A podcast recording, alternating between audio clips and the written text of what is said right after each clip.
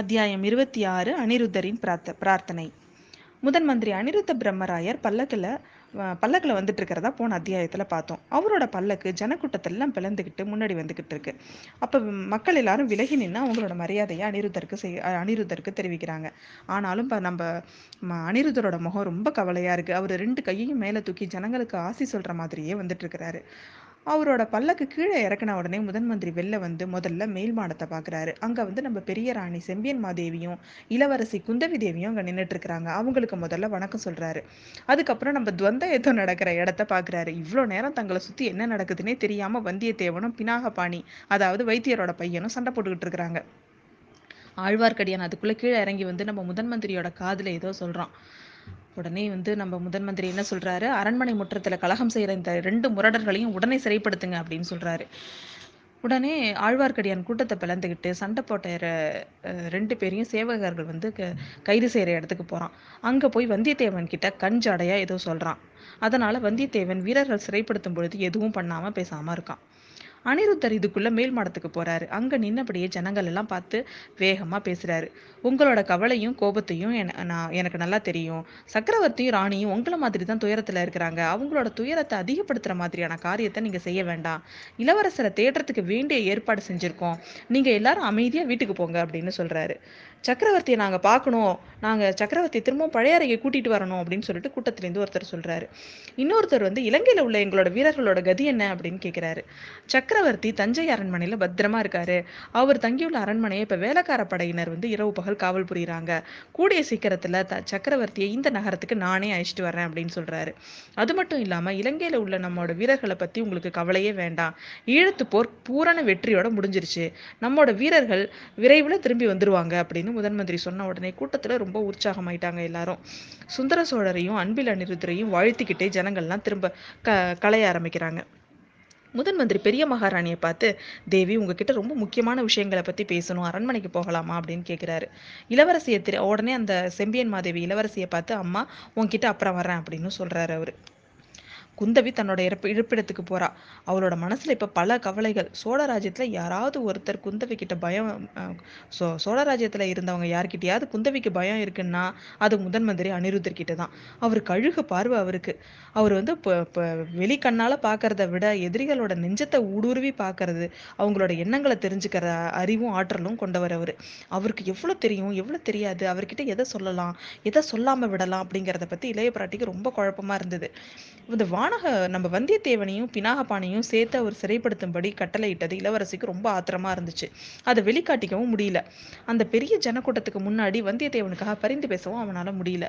சரி பின்னாடி பார்த்துக்கலாம் ஊரு அப்படின்னு நினச்சிக்கிட்டே அவள் வந்து அந்தப்புறத்தை நோக்கி போறா.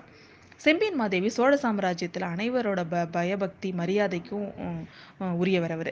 முதன் மந்திரி அனிருத்த பிரம்மராயரும் அதுக்கு விளக்கானவர் இல்லை. அவரும் வந்து அந்த அந்த மூதாட்டிக்கு மூதாட்டிக்கிட்ட கொஞ்சம் பயத்தோட தான் நடந்துக்கிட்டாரு. ஐயா சில காலமாகவே என்னோட தலைமையில இடி மேல இடியா விழுந்துட்டு இருக்கு நீங்களும் அந்த மாதிரி ஏதாவது ஒரு செய்தியை கொண்டுட்டு வந்திருக்கீங்களா? இல்லைன்னா எனக்கு ஆறுதலான வார்த்தை சொல்ல போறீங்களா? அப்படின்னு வந்து நம்ம சிம்பியன் மாதேவி கேட்குறாங்க அம்மணி என்னை மன்னிச்சிருங்க. உங்க கேள்விக்கு என்னால் வந்து பதில் சொல்ல முடியல. நான் கொண்டு வந்திருக்கிற செய்தியை ஏத்துக்கிற விதத்தை பொறுத்து தான் இருக்கு அப்படின்னு சொல்றாரு மந்திரி. பொன்னியின் செல்வனை பத்தின செய்தி உண்மைதானா? என்னால நம்ப முடியலையே. அருள்மொழி அருள்மொழிவர்மனை பத்தி நம்ம என்னெல்லாம் வந்து கனவு கோட்டை கட்டிட்டு இருந்தோம்? இந்த உலகத்தையே ஒரு குடை நிழல்ல ஆள பிறந்தவன்னு நம்ம எத்தனை தடவை பேசியிருக்கோம் அப்படிங்கிறாரு. பெருமாட்டி ஜோசியர்கள் அந்த மாதிரி சொன்னதை நீங்க என்கிட்ட சொன்னது உண்மைதான். நான் அதை மறுத்தும் பேசினதில்லை ஒத்துக்கிட்டதும் பேச ஒத்துக்கிட்டும் பேசினதில்லை அப்படின்னு சொல்றாரு. அது போகட்டும் இப்ப சொல்லுங்க பொன்னியின் செல்வனை சமுத்திரராஜன் கொள்ளை கொண்டுட்டது நிச்சயம் தானா அப்படின்னு கேக்குறாங்க. நிச்சயம்னு யார் சொல்ல முடியும் தாயே? அந்த மாதிரி செய்தி நாடு நகரம் எல்லாம் பரவி இருக்கு அப்படிங்கிறாரு.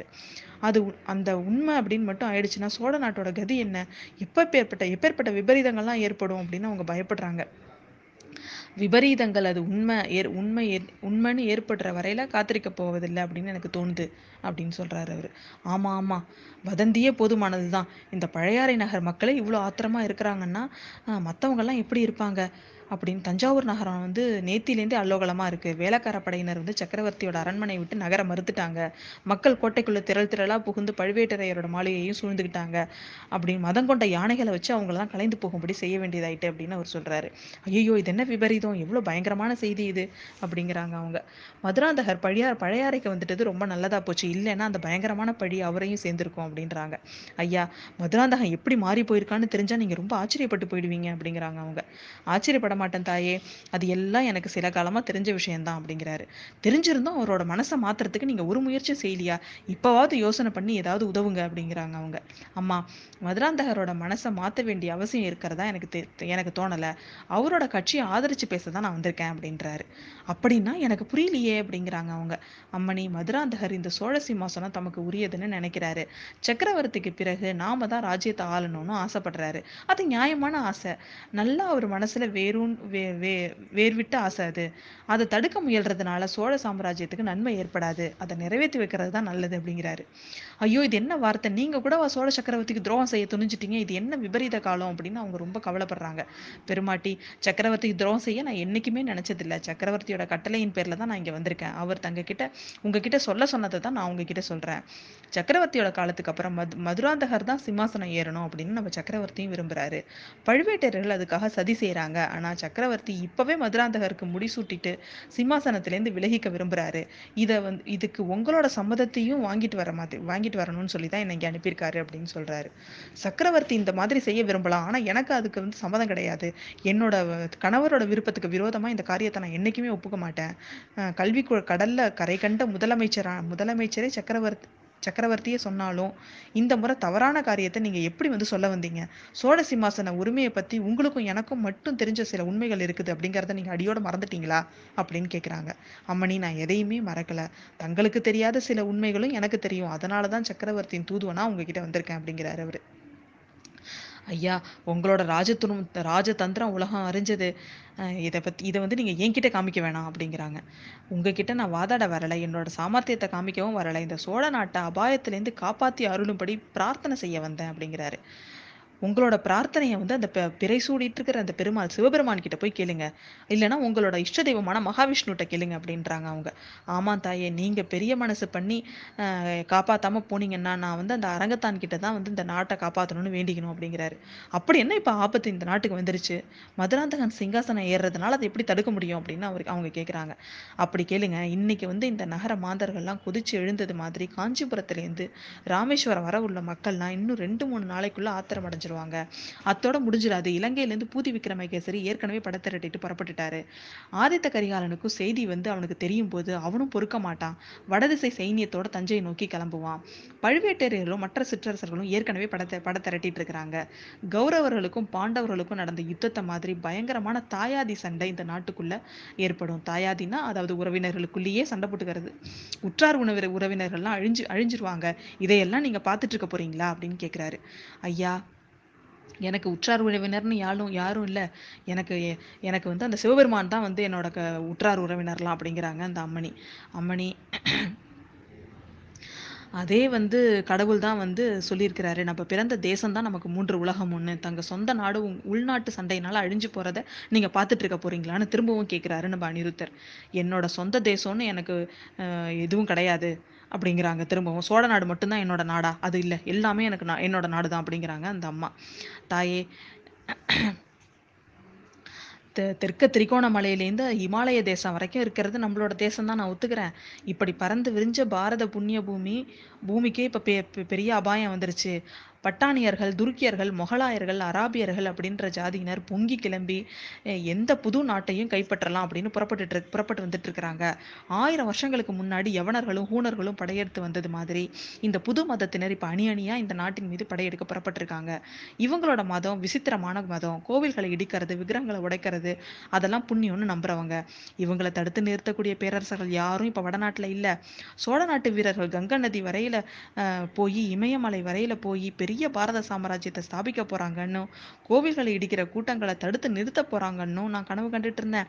அந்த கனவு இப்ப நனவாக நீங்க தான் உதவி செய்யணும் அப்படின்னு சொல்றாங்க. இந்த கோவிலை இடிப்பாங்க அந்த மாதிரிலாம் சொன்னாதானே இந்த அம்மன் ஏதாவது மனசு மாறுவாங்கன்னு நம்ம அனிருத்தர் வந்து ரொம்ப யோசனை பண்ணி இந்த மாதிரிலாம் எல்லாம் பேசுறாரு. இதை கேட்ட செம்பியன் மாதேவிக்கு கொஞ்சம் நேரம் சிந்தனையில் அவர் நினச்ச மாதிரியே சிந்தனைக்கு போயிட்டாங்க அவங்க. ஐயா நீங்கள் ஏதேதோ வந்து நீங்கள் எனக்கு விளங்காத விஷயங்கள் எல்லாம் சொல்லி கலங்கடிக்கிறீங்க. பாரத பூமிக்கு அப்படியா? ஒரு வேளை ஆர ஆபத்து நேரிடுவதா இருந்தா அதை சர்வேஸ்வரனே பார்த்து தடுக்கணும். அதை தவிர நான் என்ன பண்ண முடியும்? நீங்கள் வந்து என்னோட கணவர் வந்து என்ன கேட்டாரோ அதை அவரோட வாக்கை நான் காப்பாற்றணும் நீங்கள் இது மாதிரிலாம் சொல்லி என் மனசை கலைக்காதீங்க அப்படின்னு வந்து செம்பியன் மாதேவி ரொம்ப கண்டிப்பாக சொல்கிறாங்க அப்படின்னா இது வரைக்கும் நீங்கள் அறியாத ஒரு உண்மையையும் நான் இப்போ தெரியப்படுத்தணும். இந்த சமயத்தில் மதுராந்தகன் அங்கே தடபுடலாக வர்றான். அம்மா இது என்ன நான் கேள்விப்படுறது? அருள்மொழிவர்மனை கடல் கொண்டுடுச்சா? அப்படின்னு கேட்குறான் பெருமாட்டி உங்கள் செல்வகுமாரருக்கு ஆறுதல் சொல்லுங்க. நான் சொல்ல விரும்பியதை இன்னொரு ஒரு சமயம் சொல்லிக்கிறேன் அப்படின்னு சொல்லிட்டு முதன் மந்திரி கிளம்புறாரு. அவர் வாசப்படி தாண்டியதுமே இதோ போறாரே இவர் தான் என்னோட முதன்மையான சத்ரு. நான் இங்கே இருக்கும்போதே உங்களுக்கு துர்போதனை செய்ய வந்துட்டாரா? அப்படின்னு இளவரசன் மதுராந்தகன் சொன்னது அனிருத்தரோட காதலையும் உழுவுது.